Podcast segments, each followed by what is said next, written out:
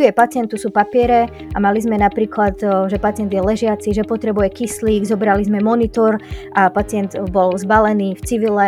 A tak už ideme do Košic na to vyšetrenie, tak ste tu. A išiel si akože popri nás, popri lahatku, ja nebudem ležať, čo ste to, ja si dojdem. Takže vlastne vtedy som si dávala volať lekára, že prečo bol indikovaný transport RZP Vítajte, počúvate podcast Rozhovory MD. Moje meno je Tomáš Havran a v dnešnej epizóde sa rozprávam s Anou Kmecovou, ktorá je záchranárka a takisto aj krízová manažérka. Rozprávali sme sa o tom, ako vlastne vyzerá tá práca záchranára ako vyzerá štúdium záchranárske, aby sme aj my, medici, lekári, vedeli, čo to teda tí záchranári presne študujú, aké majú kompetencie a ako vyzerá tá spolupráca záchranára a lekára, kde môžu nastať nejaké problémy, kde nastávajú. Bohužiaľ sme sa rozprávali o tom, ako niektoré časti tej prednemocničnej starostlivosti na Slovensku až tak nefungujú a ako možno fungujú inde vo svete. No a takisto sme sa rozprávali o medicíne katastrof a o krízovom manažmente, takže máte sa na čo tešiť. Toto už je náš rozhovor s Anou Kmecovou. Ak ešte stále nie ste prihlásení na odber nášho newslettera Report MD, tak neviem na čo čakáte. Je to zadarmo, link nájdete v popise tejto epizódy a hlavne ušetríte kopu času. Následne si vždy v útorok ráno nájdete vo svojom inboxe trojminútový e-mail o tých najdôležitejších správach zo zdravotníctva za uplynulý týždeň plus mnoho typov na granty, štipendia, konferencie a podobne. Takže to je Report MD. Tak ako aj ostatné epizódy, aj túto vám prináša farmaceutická spoločnosť Krka Slovensko s motom Žiť zdravý život. Ahoj Anna, vítaj v podcaste Rozhovory MD. Si oficiálne prvá záchranárka v tomto podcaste, čo ma veľmi teší. Tak povedz na začiatok, že čo to vlastne obnáša byť záchranárkou? Ahoj, pozdravujem. Ďakujem za pozvanie a teším sa. Čo sa týka záchranára, tak asi mnoho ľudí sa pýta, čo to je. Veľa pacientov má vo výjazde oslovuje sestrička a zase niektorí pacienti, a vy ste doktorka, že nie, no ale ja som chcel takú tú sanitku s doktorom, viete. Takže asi všeobecne by sa dalo povedať, že záchranár je niečo medzi sestrou a lekárom, ktorý má vedomosti a kompetencie z oboch strán. Možno, čo sa týka štúdia, ktoré to asi bližšie predstaví, tak aktuálne existuje teda štúdium bakalárske ako urgentná zdravotná starostlivosť. To sa volá taký tzv. veľký záchranár alebo univerzitný. 3 roky a potom je ešte malý záchranár, je to ako ponadstavbové štúdium na pomaturitné nadstavbové štúdium na strednej zdravotníckej škole a niekedy to boli ešte diplomované, e, diplomovaní záchranári e, v rámci vzdelávania, takže e, takých asi tri typy aktuálne môžeme plus minus vnímať v rámci vzdelania. Asi by som to zhrnula tak, že záchranár si prechádza v rámci vzdelávania aj praxe ako ošetrovateľským postupom, tak aj nejakou diagnostikou a liečbou. Asi vo všeobecnosti, ak by som spomenula nejaké odbory, tak sú to ale z každého odboru urgentné stavy. Teda urgentné stavy v ginekológii, urgentné stavy v internom lekárstve, urgentné stavy v kardiológii a tak by som mohla pokračovať ďalej. Ďalej, čo sa týka nejakých všeobecných informácií, tak sú, to sú samozrejme rovnaké ako na lekárskych fakultách, ako anatómia, fyziológia, biochémia, biofyzika, len samozrejme nie až v takom uh, rozsahu, nie až v takej dotácii. A čo sa týka potom toho preklopenia do praxe, tak čo sa týka nejakej diagnostiky a diferenciálnej diagnostiky pri kontakte s pacientom, tak vo veľa prípadoch sú nejaké štandardizované postupy a je úplne jedno, či je to lekár alebo je to záchranár, lebo to vyšetrenie pacienta prebieha úplne rovnako. A takisto, čo sa týka liečby, tak sú lieky, ktoré môžu podávať e, záchranári. Samozrejme sú lieky, ktoré môžu len lekári, záchranári a nie. A aj čo sa týka liekových kompetencií, tak záchranári sú rozdelení do takých štyroch e, skupín alebo štyroch kategórií, aj na základe preskúšania, aj na základe dĺžky praxe, a, a aj vedomostných e, testov, ktoré, ktoré splňajú alebo nesplňajú. Takže nie je to zase vždy o tom, že skončím školu a môžem všetko podávať. Možno pre predstavu, keď som niekedy ešte študovala, tak je to okolo 44 liekov v kompetencii záchranára a okolo dokopy, teda v posadke FZP a v posadke RLP je to asi 70 liekov. Takže bavíme sa potom už o, liekoch, čo sa týka uspávania pacientov a podobne, tak to v kompetencii záchranár nemá. Jasné, ty si spomenula štandardné postupy a mne to pripomenulo niečo, čo ty určite budeš vedieť oveľa lepšie, že ja neviem, či to bola nejaká štúdia, alebo už ja neviem, že keby v niektorých mm, aktivitách, v niektorých postupoch boli akoby, efektívnejší alebo lepšie, alebo mali lepšie výsledky záchranári, ktorí postupovali podľa štandardných postupov ako lekári, ktorí keby mali viac vedomostí, ale nepostupovali podľa tých štandardných postupov. A vieš k tomuto možno niečo viac povedať, že vlastne akú rolu aj v tejto záchranárskej časti zohrávajú tie štandardné postupy a že um, čo to možno pre teba znamená, že ako, ako sa nimi riadiš? Uh, OK, asi by som na úvod povedala, že nie sú štandardné postupy a štandardné postupy, uh, lebo niekde v západných krajinách uh, je naozaj na všetko guideline a do, také nejaké dokonca checklisty, alebo niektoré lieky už sú na, na, na, naťahané, nadávkované, namiešané, takže človek vlastne ako keby presne stane, dýchá toto, nedýchá toto, že vlastne nie je tam, až by som povedala, priestor pre rozmýšľanie, ale skôr je to ako keby plnenie tých, tých postupov. Možno vnímam rozdielnejšie zmyšľanie a rozmýšľanie záchranára a lekára v tom, že lekár má viac tých informácií a prepoje, prepája si uh, tie poznatky uh, od úplne bunky a fyziológie až po ten konkrétny stav, kdežto záchranár to vidí ako keby komplexne, OK, vidím toto, to znamená, že spravím toto. A ďalším rozdielom sú možno práve nejaké praktickejšie veci. Čo sa týka autonehôd, tak lekári nie sú všetci, alebo ak sa bavíme o nejakých internistických stavoch a traumatologických, alebo nejakých náhlych stavoch, alebo ja neviem, porody a podobne v teréne, tak nie všetci lekári sú mm, ako keby zbehli v používaní uh, výbavy uh, transportnej a fixačnej techniky. Takže to je niečo, čo nechávajú na záchranárov a tým pádom naoz, naozaj tá práca potom lekára častokrát býva len o, o tej liekovej terapii, nie o tej technickej pomoci. Uh, ak sa bavím o nejakej spolupráci alebo o úlohách a rozdelení v, v tom výjazde. Takže možno to.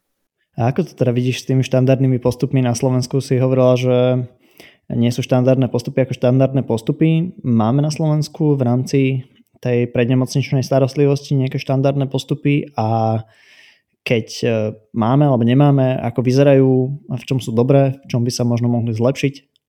Úplne by som spomenula asi dve najvšeobecnejšie a to znamená e, nejaký postup pri resuscitácii a v rámci e, medzinárodných guidelinov pri KPR tak e, jedna vec, ak aj štandardy medzinárodné sú a ak aj e, ich implementujeme e, do medzinárodné štandardy do našich slovenských podmienok, tak myslím si, že veľkou úlohou je vzdelávanie. A pokiaľ to vzdelávanie nie je, alebo je neefektívne, alebo je nedostatočné, tak e, záchranár e, nie je vzbehlý v tých štandardoch a môže vynechať nejaký krok alebo niečo nedomyslieť, alebo to nemá až tak zautomatizované.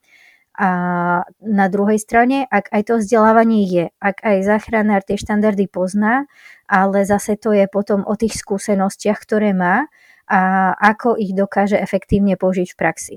Takže môže sa stať, že síce aj eh, poznáme štandardy, aj, aj sme boli na školeniach, aj eh, si myslíme, že to vieme, ale v konečnom štádiu alebo v konečnej praxi eh, aj tak to nie je dodržané, ako sa hovorí, tak ako by malo. Takže asi to je taký rozdiel. Hm, čiže nestačí, že je niečo na papieri, ale ešte je tam viacero rôznych krokov, ktoré musia byť dodržané od toho, že to musí byť na papieri dobre, že to nejaký pracovník musí poznať a že to musí vedieť aplikovať a musí mať na to asi aj materiál vhodný a podobne. No dobre, a ty teda máš akú školu, um, ktorú z tých, ktoré si vymenovala a zároveň máš aj nejaké ďalšie vzdelanie, tak možno by si mohla trošku teraz o sebe povedať, že ako to máš ty. Tak ja som začínala, keď úplne úplne mám uh, začať uh, so sebou, tak začínala som s prvou pomocou asi keď som mala 5-6 rokov uh, na základnej škole uh, v rámci krúžku prvej pomoci a potom sme boli na nejakých okresných, krajských a národných súťažiach prvej pomoci. Takže som sa tomu viac ako 15 rokov venovala ako záľube formou ukážok, kurzov, cvičení, súťaží a keď už som vlastne bola na nejakom medzinárodnom cvičení, tak už si vravím, že medzinárodnejšie nie je. Keď už som sa stala lektorom eh, kurzov prvej pomoci, tak už viac lektor neviem byť. A, takže eh, hľadala som eh, ďalšie možnosti a ako spraviť tú prvú pomoc, nielen aby to bola moja záľuba, ale aj moja profesia, takže celkom tá voľba vysokej školy v mojom prípade bola jasná. Ja som teda skončila na Univerzite Konštantína Filozofa v Nitre ako jedna z piatich univerzít, kde sa dá študovať bakalárske vzdelanie v programe Urgentná zdravotná starostlivosť. takže ja som vlastne bakalár záchranár, ten veľký, ak sa to tak dá povedať. Aj keď vlastne malý, lebo mám len 1,50 m. A potom, e, keďže záchranár na Slovensku môže pracovať len na záchranke, čo je dosť obmedzujúce, ako fyzicky, tak psychicky, a ktorá tam... A čo ešte kde, kde inde by mohol pracovať? Tak napríklad v Čechách alebo v zahraničí v iných krajinách môže záchrana robiť aj na e, emergency, na urgentných príjmoch, e, čo už je teda postupne trend aj na Slovensku, ale nie, ešte, nie je to ešte úplne zaužívané úplným štandardom, aj keď niekde už záchranári na tých urgentných príjmoch pracujú a môže ešte pracovať na ISKE alebo na ARE, alebo keď to je rozdelené detské ARO, dospelé ARO, alebo v rámci aj záchrannej služby. Nie sú to len primárne výjazdy, ale v Čechách sú dosť rozšírené v rámci záchranných služieb. Sekundárne výjazdy to sú aj u nás samozrejme, ale aj zahraničné repatriácie alebo asistencie.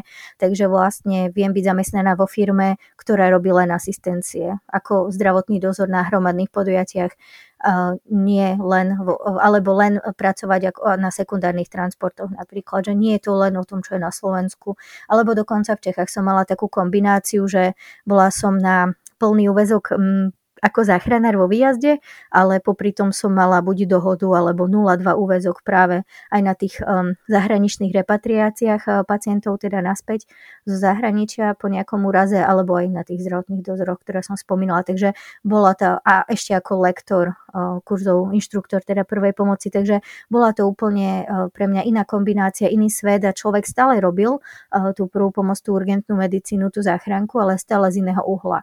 Takže som to možno vnímala ako psychohygienu, teraz som s pacientami vo výjazde, teraz máme arové prevozy s lekármi, teraz som niekde na festivaloch letných, človek je kúsok vonku, teraz som v lietadle, teraz ideme do Alp, takže určite tá práca bola pestrejšia. A aj keď som mala, ak to rátam na hodiny, dosť veľa, až, až neľudsky si myslím, ale naopak tak, ako to človeka fyzicky vyčerpávalo, tak psychicky ma to dobíjalo, lebo tá práca bola zaujímavá pestrá. Nie je to o tom stereotype denná nočná dva dní voľno, denná nočná dva dní voľno a, a taký, taký kolotoč a bezmocnosť fungovať v tomto systéme. Keď už hovorím o teda fungovaní a bezmocnosti, tak ako si som si uvedomila, že keď skončím záchranéra, OK, vydržím koľko 50 rokov. Určite si dovolím povedať, že nie je to práca do dôchodku, 40 rokov žena v záchranke. Dobre, kúsok si ešte možno odskočím na matersku. Um, takže hľadala som nejaké ďalšie možnosti aj vzdelania, aj uplatnenia, takže rozhodla som sa študovať na magisterskom stupni, ale teda v, na Slovensku veľmi záchranár nemá možnosti. Niekedy v minulosti to bolo verejné zdravotníctvo, neviem ako to je teraz, alebo a, a tým to asi končí. Takže v Českej republike som mohla študovať program ochrana obyvateľstva civilná núdzová pripravenosť aj keď sa to zdá byť úplne niekde mimo, tak vlastne moje zameranie bolo riadenie, krízové riadenie v zdravotníctve. A bolo nás tam, tuším, v ročníku 8 záchranárov, a, a práve to už možno prechádzam do krízového manažmentu, ale je to niečo, čo ma tiež baví a naplňa. A nie len tá medicínska časť, ale aj tá manažerská časť. Um, je vlastne to, že napríklad v Čechách má každá záchranná služba krízového manažera a väčšinou má teda ako lekár lekárske vzdelanie plus mm, skončenú túto školu, alebo záchranár to záchranárske zdravotnícke vzdelanie e, plus tento manažerský smer. Takže tiež prepájajú e, vlastne pre potreby e, aj to medicínske, aj to manažerské. Takže to ma celkom oslovilo a otvorilo mi to ďalšie možnosti, kde sa môžem realizovať a v čom sa môžem zdokonaľovať. A ešte možno taká perlička škola bola zameraná na biologické, chemické, radiologické hrozby, teda CBRNO, skratka, keď e, to niekto pozná. Takže aj to bolo veľmi zaujímavé, keďže na Slovensku v tej dobe vznikali biohazard týmy na záchranných službách, Ehm, riešila sa mm, jadrová energetika a teda mm, nejaká radiodermatitida, choroby zo žiarenia. Proste v rámci záchranárstva ako takého štúdia zdravotníckého som sa s tým vôbec nestretla. A, a pritom ako krízový manažer už áno. A tým pádom som si uvedomila ako veľký nedostatok, že záchranári v tejto oblasti nemajú žiadne, žiadne vedomosti ktoré by mali mať, ak sa niečo v, v tejto oblasti stane. No a aktuálne teda, keď to mám završiť, dostala som ponuku ísť na doktoránske štúdium, aj keď som si vravela, že asi už mi ďalšie písmenka netreba, a škôl mám celkom dosť, ale bola to možno študovať medicínu katastrof a teda prepojenie toho a management katastrof, takže vlastne prepojenie toho bakalárskeho a magisterského ako zo zdravotníckého, tak z toho krízového, ale zároveň stále v tej téme hromadných nešťastí alebo udalosti s hromadným postihnutím osob, ktorým sa ja profesne venujem asi cez 10 rokov. Teda od tej urgentnej medicíny až tú medicínu katastrof, ktorá je vlastne súčasťou urgentnej medicíny. Mhm. Tak uh, verím, že verím, že k, tom, k tej medicíne katastrof a k tomu krízovému manažmentu sa ešte dostaneme. A teraz možno sa ešte vrátim k tomu klasickému záchranárstvu, a, pretože tento podcast počúva väčšinou medici, lekári, tak by ma zaujímalo, že kde ty vidíš takéto prepojenie práce záchranára a toho lekára. Že kde by mal byť ten vzťah nejako vycibrený, aby naozaj ten pacient z toho dostal čo najviac. Tak asi na začiatok by som chcela spomenúť, že eh, lekári už počas štúdia môžu eh, praxovať alebo pracovať vo výjazde v záchrannej službe. Eh, takže to, že si vyskúšajú tú prednemocničnú zdravotnú starostlivosť, to, čo je vôbec predtým v teréne, než, než prídu, prídeme na urgentný priema do tej nemocnice. Tak Vieš tomu povedať ešte viac, že ako medici môžu praxovať na tej záchranke? Aktuálne neviem citovať nejaký konkrétny predpis, ale mám veľa kolegov, ktorí buď sú teda skončení bakalári, záchranári, robia klasických záchranárov napríklad na polovičný úvezok a popri tom si dorábajú alebo robia, študujú teda medicínu. To je jeden prípad, jedna skupina ľudí a druhá skupina je, tuším, ak sú v 5. alebo v 6. ročníku, tak sú zaradení vo výjazde, ale na pozícii nie lekára logicky, ale ako zdravotníckého záchranára či už posádke RLP, neviem, či môžu byť aj v RZP, to, to by som klamala, ale... Tam môžu normálne administrovať a, tie lieky, ktoré tam sú v rámci RLPčky, Áno, lebo viac menej... Teda RZPčky. V rámci, v rámci, tak ak už by sme sa mali baviť o RLP a RZP, tak asi by som spomenula ten rozdiel. RLP teda posádka pre tých, ktorí nevedia rýchla lekárska pomoc a teda v posádke lekár, záchranár a vodič záchranár teda malý alebo veľký, ako sme hovorili, a vodič, väčšinou väčšina vodičov aktuálne si dorába externe záchranárskú školu, alebo teda je to povinnosť. Nie je to nikdy len vodič, že ja mám skúsenosť ako vodič. To je samozrejme vítané, či ako taxikár, kamionista, ktokoľvek, ale dorába si to, to zdravotnícke vzdelanie. Takže tam, aj keď ten medic funguje, tak tie, tú liekovú kompetenciu, dávky, rozhodovanie má stále v gestii lekár. Čo sa týka posádky RZP, ako rýchla zdravotnícka pomoc, tak tam sú dvaja zdravotníckí záchranári. A teda v posádke RZP sú dvaja zdravotníckí záchranári a či aspoň jeden z nich musí byť veľký záchranár, alebo teda bakalár. Takže ak aj je kombinácia posádky, ak je jeden veľký záchranár a tento medic, ak sa považuje v úvodovkách za malého alebo veľkého záchranára, to je jedno, ale um, neviem, uh, záleží od poskytovateľov záchrannej zdravotnej služby, ako majú tie podmienky a popravde neviem, ako je aktuálne nastavená slovenská legislatíva, lebo aj dlhé roky som pracovala v Čechách, takže uh, tam som mala väčší prehľad a keďže sa ma to netýkalo, tak uh, som sa tejto problematike nevenovala, ale určite, tak ako som to videla aj v praxi u mojich kolegov, tieto možnosti sú, takže koho to zaujíma, tak sa určite vie dopatrať k informáciám. Mm. No a teda tá spolupráca záchranár-lekár? Ako ju vidíš? Uh, tak vnímam to hlavne uh, v takých troch úrovniach. Uh, jedna je tá v posádke RLP, keď niektorí lekári nechcem, aby to hanlivo vyznelo, ale majú niekedy záchranárov len ako sluhov, proste drž hubu a krok, sorry, ak to tak poviem, ale naozaj na výjazde nemôžem povedať ani slovo, musím si len robiť nejakú svoju robotu, tlak, EKG, príprava intravenózneho prístupu a podobne Samozrejme komunikuje lekár, on určuje, čo sa bude diať, či ostáva pacient, či ho zaliečíme na adrese, či smerujeme do nemocnice. Niektorí sú naopak veľmi kolektívni a vnímajú to ako, že sme jeden tým. A áno, samozrejme sú tej veliteľe tej posádky, ale vnímajú to tak spoločne. OK, ty sprav to, ja robím to, ty sprav to, proste je tam nejaká deľba úloh, je tam je tam spolupráca e, a, a, a ten tým funguje tak, ako má. A určite to je prínosnejšie aj pre toho e, pacienta. A druhá vec z pohľadu e, RZP je vlastne odovzdávanie záchranárom na urgentnom príjme lekárom tak tam sú to tiež možno také subjektívne povedané dva názory alebo dve pohľady. Jeden vec je časový horizont, to asi teraz my nejak nevyriešime, prečo na urgentnom príjme odovzdávajú záchranári pacienta aj hodinu, hodinu a pol. A Druhá vec je tá osobná rovina.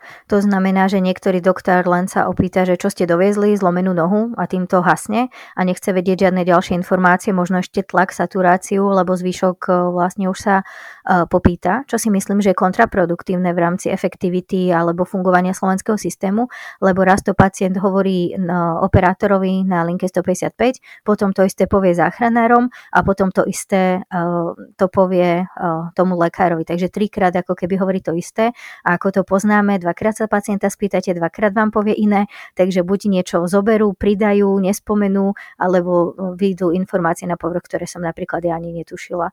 Takže potom tí zachranári vyzerám ako blbci samozrejme, a, takže je to určite o medziľudských vzťahoch. Jedna vec a druhá je o, o tej komunikácii. A keď som napríklad odovzdávala pacienta, čo som sa v Čechách naučila, čo bol ako štandard, ja tak hovorím v mojom sociálnom okolí, že v Prahe som uzatvárala stávky, či odovzdám pacienta do minúty alebo nad minútu na emergency a tu odovzdávam stávky či na hodinu alebo pod hodinu. Takže to je vlastne a, takže to je asi taký rozdiel, ale určite musím spomenúť v tejto súvislosti aj rozdiel urgentných príjmov a emergency. To znamená aj iný management e, práce, aj iné e, možno to stavebné usporiadanie. E, to znamená, ak beriem urgentný príjem len ako systém ambulancií, tak veľa sa stretávame s tým, ak je pacient možno vhodný pre aj internistu, aj neurológa, tak ideme na interné a povie, nie, nie, to choďte na neurológiu, ideme na neurológiu, nie, nie, to choďte na, interný, na interné. Takže takéto pinkanie to je asi to, čo nás vôbec nebaví a to, že niektorí lekári, neviem, či nechcú vidieť toho pacienta komplexne, alebo že tak či tak k ním príde, alebo že nie je teraz dôležitejšie, ktorý z nich vyšetrí toho pacienta prvého. Kdežto na emergency, ak beriem, eh, že je tam nejaký jeden lekár, eh, urgentológ, alebo má tam konzilium tých odborníkov, alebo slúžia viacerí eh, na jednom pracovisku spoločne, takže v real time sa môžu tomu jednému pacientovi venovať spolu ten internista aj ten neurolog, čo vnímam ako veľký prínos a určite budem rada a som rada, že emergency pribúdajú na Slovensku, teda druhého typu a budem rada, keď sa aj v tomto budeme posúvať dopredu. Bohužiaľ, čo si dovolím subjektívne skonštatovať je to, že aj keď sa niektoré urgentné príjmy zmenili na emergency druhého typu, tak ja to hovorím, že asi len tými stenami a novými lôžkami, lebo častokrát ten systém práce ostal rovnaký. Takže to je si myslím to, čo by mohla mladá generácia lekárov zmeniť. Mať tie skúsenosti zo zahraničia, mať na to iný pohľad, vnímať to komplexne, brať to ako modernú medicínu a nerobiť starú medicínu v nových priestoroch. No ja ti dám teraz záľudnú otázku. Čo robíme na Slovensku lepšie v rámci emergency, urgentov, prednemocničnej starostlivosti ako v zahraničí? Teda myslím v takom tom lepšom zahraničí, západnejšom nemusí byť nutne západné, že áno, ale takéto, čo si predstavíme po tým, že mm, fungujúci zdravotný systém. Tak e, nestrac, nestáva sa často, že by som stratila reč. E, aktuálne e, vidím viac tých negatív ako viac tých pozitív. A asi ma napadajú dve veci, keď sa nebavíme o západe, ale o východe. Tak eh, keď som bola v Rumunsku, bolo to menšie mesto, ne, ne, nebolo, tá Bukre, nebolo to Bukureš alebo nejaké eh, hlavné veľké iné mesto, tak eh, emergency tam fungovalo hm, asi lepšie ako v americkom filme. Proste to, čo som videla, som neverila vlastným očiam. Takže asi by som to nerozlišovala na východ a západ, ale možno na ten systém, alebo vlastne hneď vedľa nemocnice urgentného príjmu celý zastrešený, vstup pre záchranku, vstup pre pacientov, detská se, se, uh, sekcia, boxy, hneď CT, rengen, proste tak ako to vidíme v tých amerických filmoch, také lôžka za plachtami alebo na jednotlivých izbách, uh, hneď vedľa vzdelávacie uh, stredisko pre záchranárov, nejaké auto na streche, virtuálna realita, hneď vedľa letecká záchranná služba, hneď vedľa výjazdové stanovište záchrannej služby. Takže... Prepač, sa stále bavíme o Rumunsku? Áno, áno. No, ja, ja som už myslel, že sme sa niekam presunuli. No, takže stále to je Rumunsko, takže asi by som to veľmi neriešila východ, e, západ alebo e, krajina e, ale asi by som to riešila. Poďme sa baviť v našich podmienkach, ako to je, ako to môže byť lepšie, prečo to je zlé.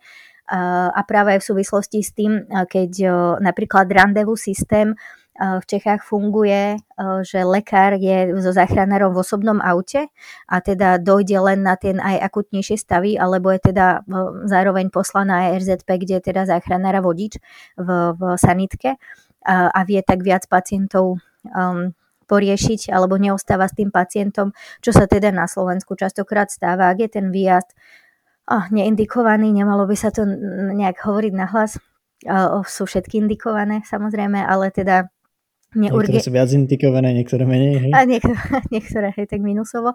A, takže vlastne lekár na tom výjazde zotrváva tak či tak. A, kde by vlastne naozaj jeho potreba na, na nejakom urgentnejšom alebo indikovanejšom výjazde.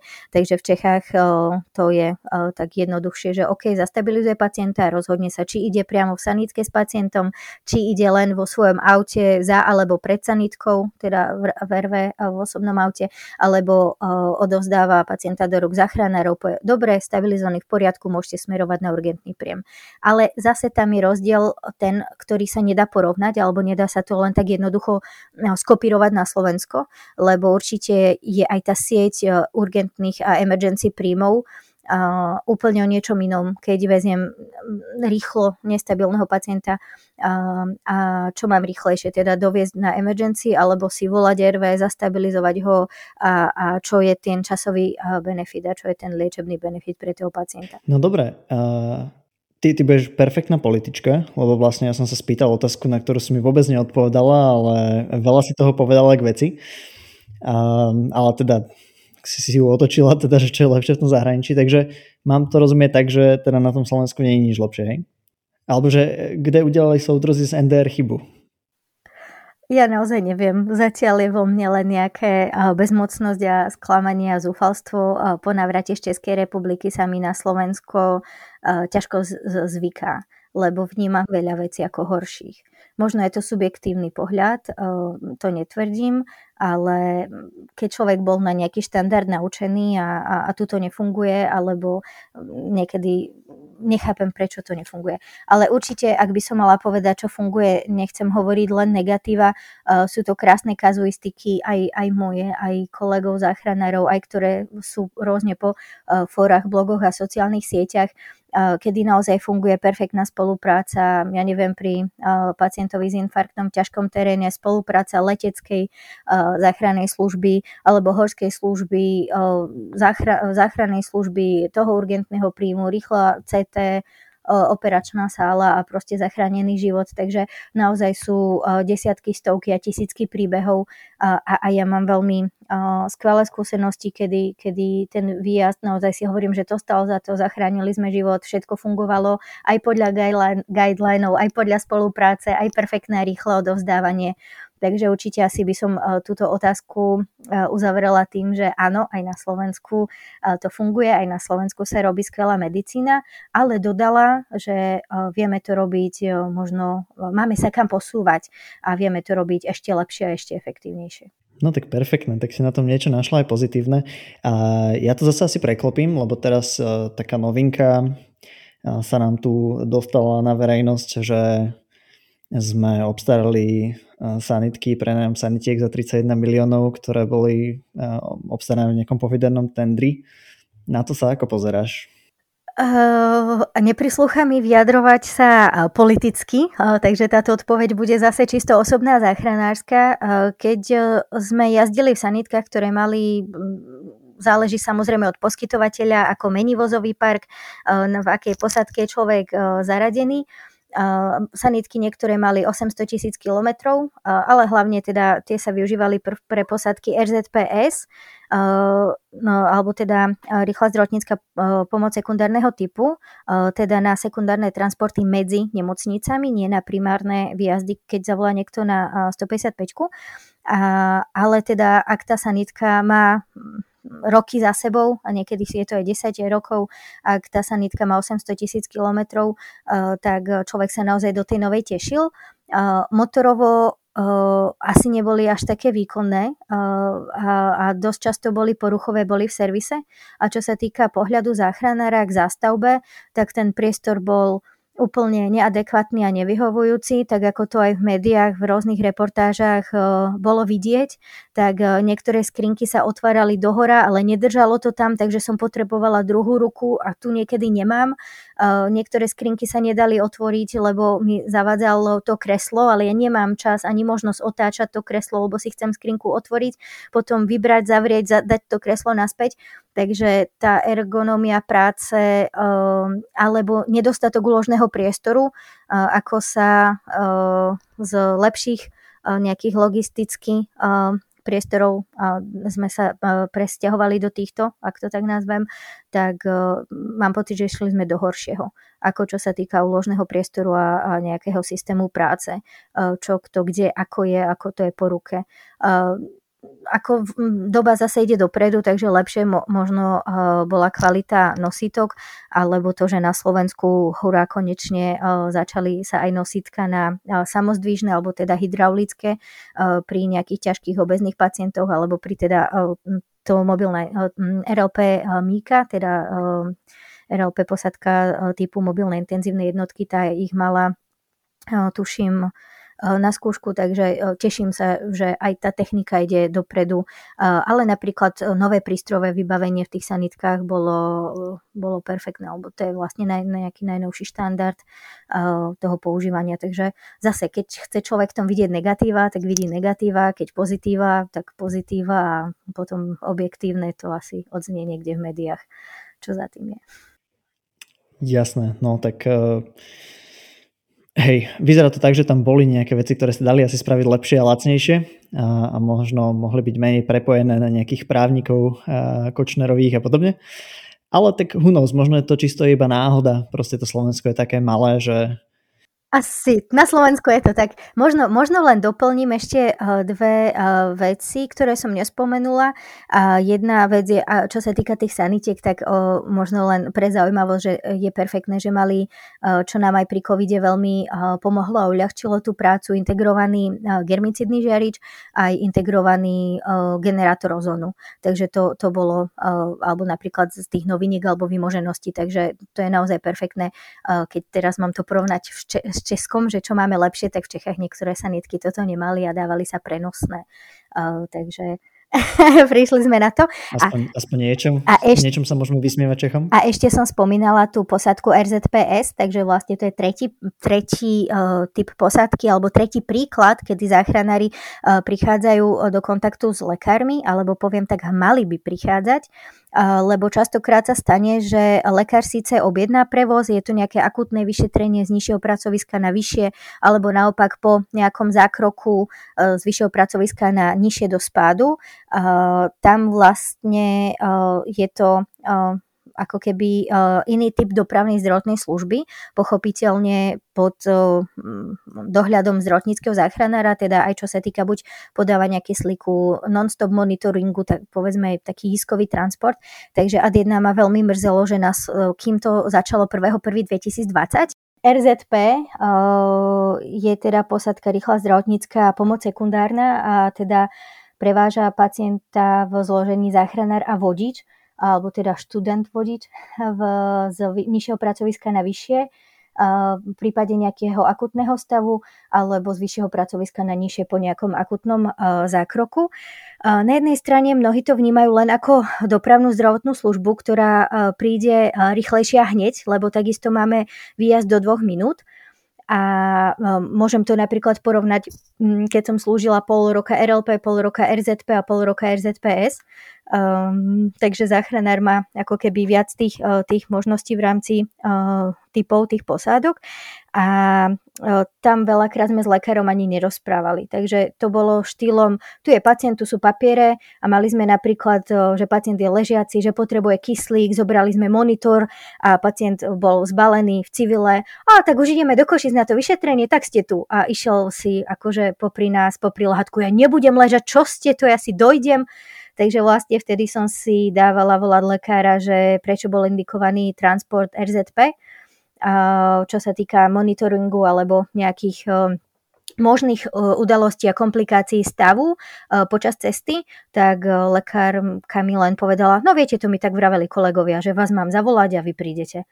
Takže to bolo také asi chybná komunikácia na začiatku vzniku v 1.1.2020 keď vznikali tieto posádky, že to je vlastne rýchlejšia dopravka. A na druhej strane, ak sú aj akutní pacienti, porucha vedomia, monitoring e, na kyslíku, e, tak e, ja som si stále po skúsenostiach z Čiech aj ako som tam bola naučená, vyžiadala, poprosím lekára, no viete, ale on tu nie je, lebo je niekde inde, takže aby mi odozdal toho pacienta, čo sa stalo, prečo prišiel, čo predpokladá, čo, čo máme monitorovať, s čím ho čakajú na tom cieľovom pracovisku. Takže tam si myslím, že ešte je na čom pracovať, že uh, niekde naopak záleží samozrejme od toho zdravotníckého pracoviska, niekde príde hneď lekár a referuje mi pacient ten a ten, stalo sa to a to, poprosím o transport tam a tam za tým a tým účelom, počkáte na výsledky, vrátite sa naspäť, monitorujte toto, niekedy, ja nevieme, hypotenzný, dajte mu len fyzák, ale my už sme mu dali, takže uh, určite je to zase z nejakých dvoch uhlov pohľadu. Mm. No dobre, tak uh, máme trošku väčší prehľad o tom, čo to znamená byť záchranárom a ako to celé vyzerá. Teraz ešte, uh, ak by si mi v skrátke povedal niečo viac o medicíne katastrof, že čo to vlastne je, čo si pod tým všetkým predstaviť a takisto, že ako sa to spája možno s medikmi a lekármi. Dobre, tak všeobecne medicína katastrof je eh, časť, ak to tak nazvem, urgentnej medicíny. Eh, bežne v výjazde a v urgentnej medicíne sa teda stretávame s jedným s dvoma pacientami a v medicíne katastrof sú to teda rôzne udalosti, môže to byť od nejakej udalosti s hromadným postihnutím osôb, kde sú nejaké definície dané zákonom, koľko ľudí postihnutých, ohrozených na živote, koľko postihnutých na zdraví, alebo koľko celá udalosť musí mať tých ranených. Potom to má nejaké rôzne kategórie, či je to len nejaká mimoriadná udalosť alebo havária. To znamená, ak sa bavíme v nejakých definíciách 10 ľudí, z toho 5 ťažko ranených, alebo 1 až 50 ľudí, rozsah hromadného nešťastia, e, beta do 100, 500, tisíc a podobne. Uh, takže uh, ako sa to spája so záchranármi je to, že aj v rámci vzdelávania či už kongresov alebo interného vzdelávania alebo nejakého ďalšieho rozvoja, tak udalosť hromadným postihnutím osôb alebo skrátka UHPO je to, čo každý záchranár musí ovládať a teda to je iný režim výjazdu. To znamená, že keď prídem na nejaké miesto, asi najčastejšie, alebo čo si po tým môžeme predstaviť, je havária autobusu alebo vlakové nešťastie, tak nejde o to, že aha, našla som si pacienta a, a, a už ho idem riešiť, ošetriť, diagnostikovať, ale ide o to, že vlastne jeden väčšinou záchranár, aj keď niekedy je uprednostňovaný lekár, sa stáva vedúcim alebo veliteľom toho zásahu a ďalšie posádky potom triedia tých pacientov podľa závažnosti toho stavu. Volá sa to metóda START alebo teda Simple Triage and Rapid Treatment a teda nejaké rýchle triedenie a jednoduchá liečba. Teraz som to asi popletla, ale teda znali angličtiny si to dajú dokopy alebo aspoň budú mať dôvod si to pozrieť. Alebo potom jump start v prípade detí. Takže vlastne záchranári musia vedieť, malo by to byť do 30 sekúnd, maximálne 1 minúta na jedného pacienta, zatriediť, či je červený podľa závažnosti hodnotí sa chôdza, mentálny status, počet dýchov, pulzácie, červený, žltý, zelený alebo teda čierny, mŕtvy alebo zomierajúci. A vlastne podľa týchto priorit sa pacienti nosia buď hasičmi, policajtami alebo aj záchranármi do hniezda ranených, kde tam by mal byť veliteľ lekár a on robí retriáž týchto pacientov aj podľa možno nejakých iných, nielen podľa startu podľa iných triediacich systémov a vlastne indikuje liečbu a riešia sa nejaké urgentné nevyhnutné výkony práve na mieste, no a potom je veliteľ odsunu, takže v spolupráci aj s Krajským operačným strediskom záchrannej zdravotnej služby 155, aj s veliteľ hasičov, samozrejme tam je koordinácia v rámci toho miesta, aj s policiou smerujú sa pacienti buď leteckou záchrannou službou alebo po zemi ďalšími posádkami do nemocníc. Takže je to aj s čím sa môže stretnúť doktor, nielen ak by praxoval a pracoval v záchrannej službe, že je účastný takéhoto hromadného nešťastia, teda treba vedieť, ako postupovať, ale aj v nemocnici. To znamená, čo sa týka urgentných príjmov, ale aj rôznych iných oddelení, na ktoré to bude mať dopad. To znamená aj na pracovisko CT, MRI, diagnostických metód, aj na samotný buď emergency room alebo ambulancie, aj na operačné sály, krvnú banku a, a podobne, kde všade ten dopad hromadného príjmu pacientov má. Ak by som prešla uh, z toho, že nie je to len medicínska časť, ale aj tá manažerská časť uh, a teda uh, aj ten... Sa dostávame vlastne k tomu, čo ty študuješ, alebo ano, si študoval, aj nie? k tomu krízovému manažmentu. To znamená, uh, um, ako tých pacientov rozdeliť, ako čo najefektívnejšie ich smerovať do tých nemocníc.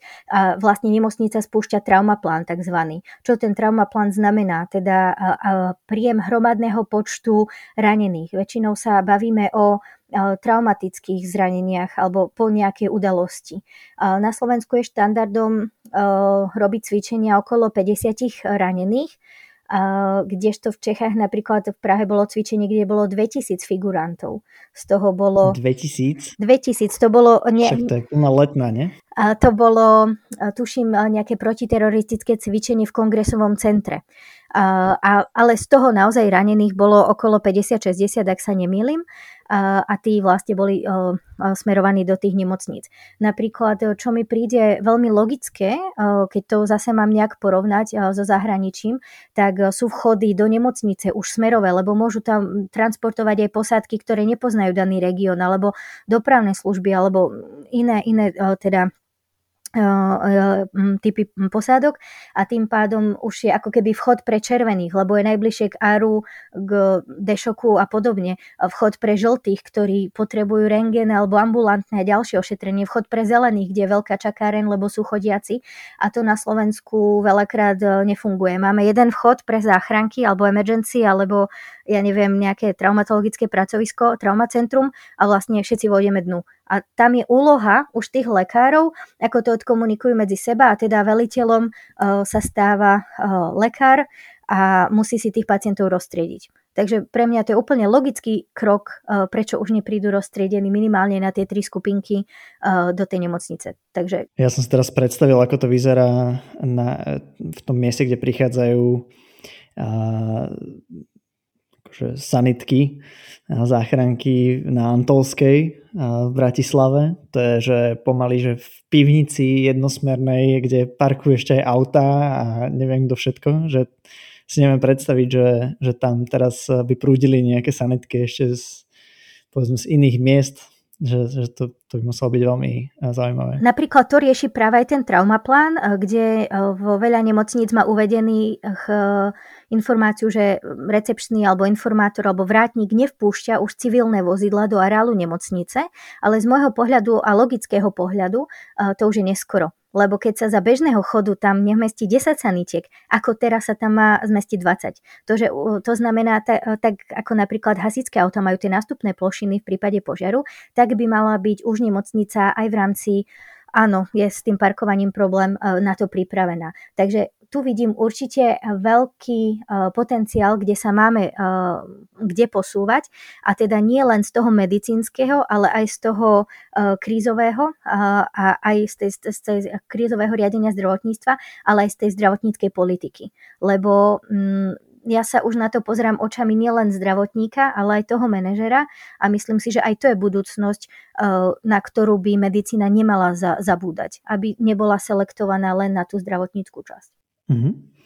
No dobre, a trošku, trošku sa nám kráti čas a možno by som ti ešte na záver dal jednu takú možnosť, že k tejto téme povedať niečo, čo si myslím, že naozaj by sme nemali zabudnúť a, a možno aj, že v takejto nejakej situácii, že ako sa zachovať alebo nejakú, nejakú radu, niečo, čo by možno malo zostať medikom, lekárom v hlave, čo sa týka medicíny katastrof a toho krízového manažmentu. A možno nie radu, ale výzvu, a tá výzva je, že takisto medici a lekári e, sa môžu stať e, súčasťou nejakého, aj v rámci národných kapacít, ak ich tá, táto téma zaujíma, tak si vedia nájsť podviatia a akcie, kde sa môžu určite zdokonaľovať, ale aj na medzinárodnej úrovni sa môžu stať súčasťou medzinárodného záchranárskeho týmu, kde práve ja som získala najviac skúseností. A jedna to je nejaké teoretické vzdelávanie v rámci medzinárodných štandardov, a AD2 je to práve to, keď je človek niekde v poli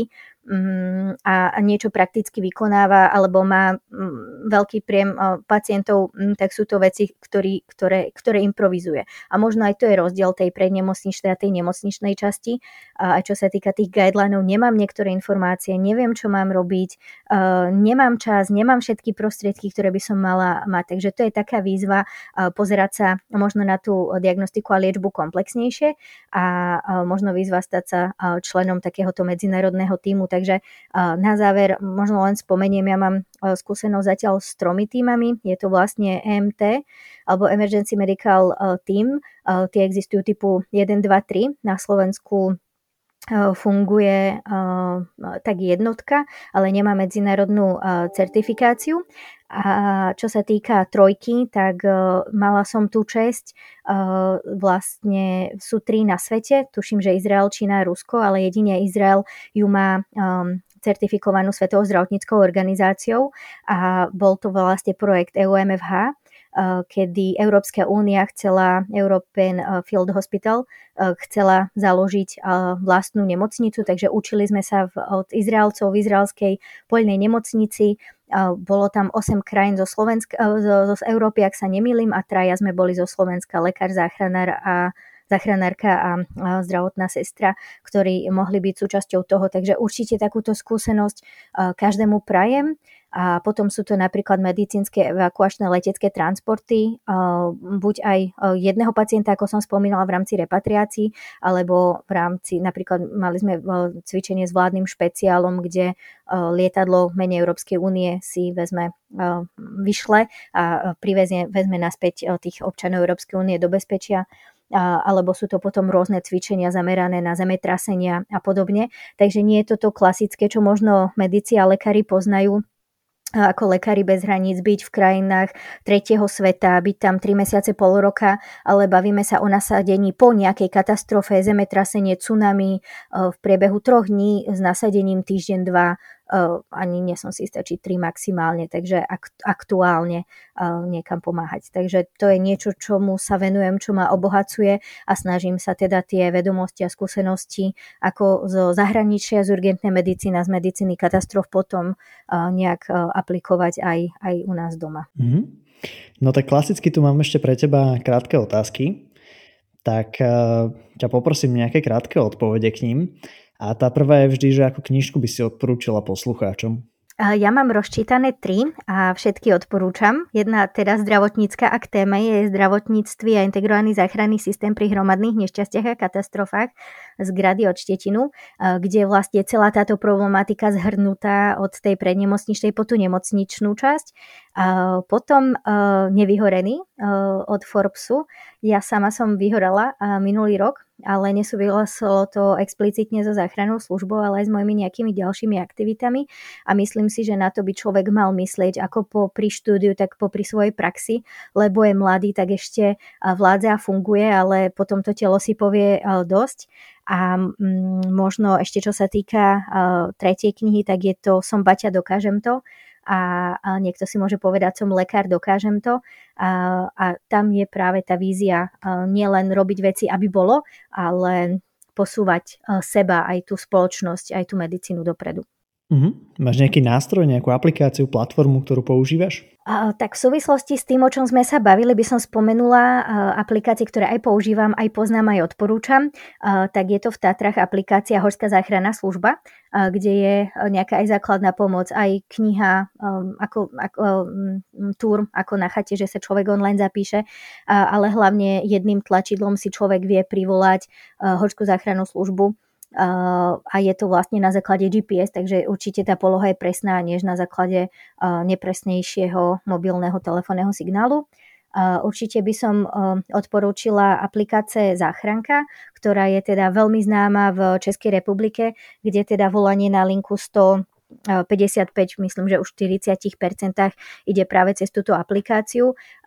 Je, mňa veľmi baví to, že napríklad je tam videohovor z miesta, fotky z miesta, ten operátor vidí to, čo ten volajúci, alebo hm, keď sa aj niekto stratí v teréne, alebo akú máte tú nohu otvorená, zlomenina, krváca to, takže veľmi tá technika, doba, medicína ide dopredu. A, takže uvidíme, e, či sa to dostane aj na Slovensku, keďže e, v minulosti, ale to asi nechcem teraz e, rozoberať, nejaké pokusy boli v tomto smere. A, a vraj sa chystá v, to, v tejto súvislosti aj nejaká aplikácia v rámci 112, teda nie zdravotnícka, ale práve čo robiť, ak sa stane nejaké hromadné nešťastie, mimoriadná udalosť, alebo aj v súvislosti s volaním na tiesňovú linku. Mm-hmm. Čo nové sa akorát učíš? Učím sa hebrejský jazyk, lebo sa chystám na stáž do Izraela práve kvôli medicíne katastrof a učím sa, robím si online kurz medicíny katastrof na Stanforde. Takže zase sa ja len ostávam v tomto mojom duchu. Nenudíš sa určite. A čo bol taký tvoj najťažší moment, buď počas štúdia alebo počas tej praxe? Boli to tri veci. Jedna vec bola osobná a teda nejaké predsudky Väčšinou si ako záchranára človek predstaví veľkého, zdatného, silného chlapa a určite to má svoje výhody a benefity. A pri mojej výške to bolo také, že ty a záchranárka, takže to bolo tak, taký osobný nepríjemný pocit. Potom určite prvá smrť, keď nám zomrel pacient pod rukami a, a prvá smrť dieťaťa tak to bolo také, že človek sa s tým potreboval nejak vysporiadať a nájsť, nájsť v sebe tie otázky, odpovede a, a spracovať to. A čo asi bolo pre mňa najhoršie, je úplná bezmocnosť um, pre nedodržiavaní um, štandardov. Uh, ja neviem, výkon so sterilnými rukavicami, tak sestrička mavla rukou, a dobre, to netreba, v škole sa to tak učí, na skúške to tak spravte, ale kde by sme, tu sa to tak nerobí. Takže vravím, že prečo? prečo nemôžeme dodržiať ten štandard, prečo potom ten pacient musí mať následky, lebo niekto bol, ja neviem, lenivý dať si tie sterilné rukavice. Takže to, to, to sú asi také najhoršie veci, s ktorými som sa vôbec nevedela ani počas štúdia, ani teraz uh, stotožniť, keď sa to robí tak, ako by sa to nemalo. Mm. No dobrá, posledná otázka. Ak by nebola medicína, záchranárstvo, tak čo by si robila? Asi prvé ma napadlo, že uh, učila prvú pomoc, čo aj robím, ale to je stále medicína, to záchranárstvo. Um, to ti neuznám. Tak uh, keď nemôžem medicínu katastrof, tak uh, management katastrof, to môže byť. asi, asi by som robila Dobre, tú, to, tú, to môže byť. Tak tú druhú budeš, budeš manažeris. Tú krízovú, krízovú a manažerskú. Tak asi to je to, v čom tiež vidím veľký potenciál a priestor posúvať sa napredovať. Alebo úplne, úplne ma ešte napadla jedna vec. Ja som 10 rokov hrala na klavíri, uh, takže možno by som ostala v umení a v hudbe. Tak uh, ak by to malo byť úplne niečo iné. No tak to by bolo určite uh, príjemnejšie ako bojovať v tomto systéme, ale zároveň verím, že takto spravíš ešte väčší, väčší impact na všetkých ľudí okolo seba. Takže ďakujem ti veľmi pekne že sme sa mohli porozprávať s úplne prvou záchranárkou v našom podcaste a držím ti palce v tvojom štúdiu a v tvojej profesionálnej kariére. Ďakujem aj ja veľmi pekne. Práve ste dopočúvali rozhovor s Annou Kmecovou, záchranárkou, krízovou manažérkou a ja budem veľmi rád, ak túto epizódu pošlete nejakým svojim známym, kolegom, spolužiakom. Možno práve si v tom niečo nájdu, čo ich obohatí do ich budúcej kariéry.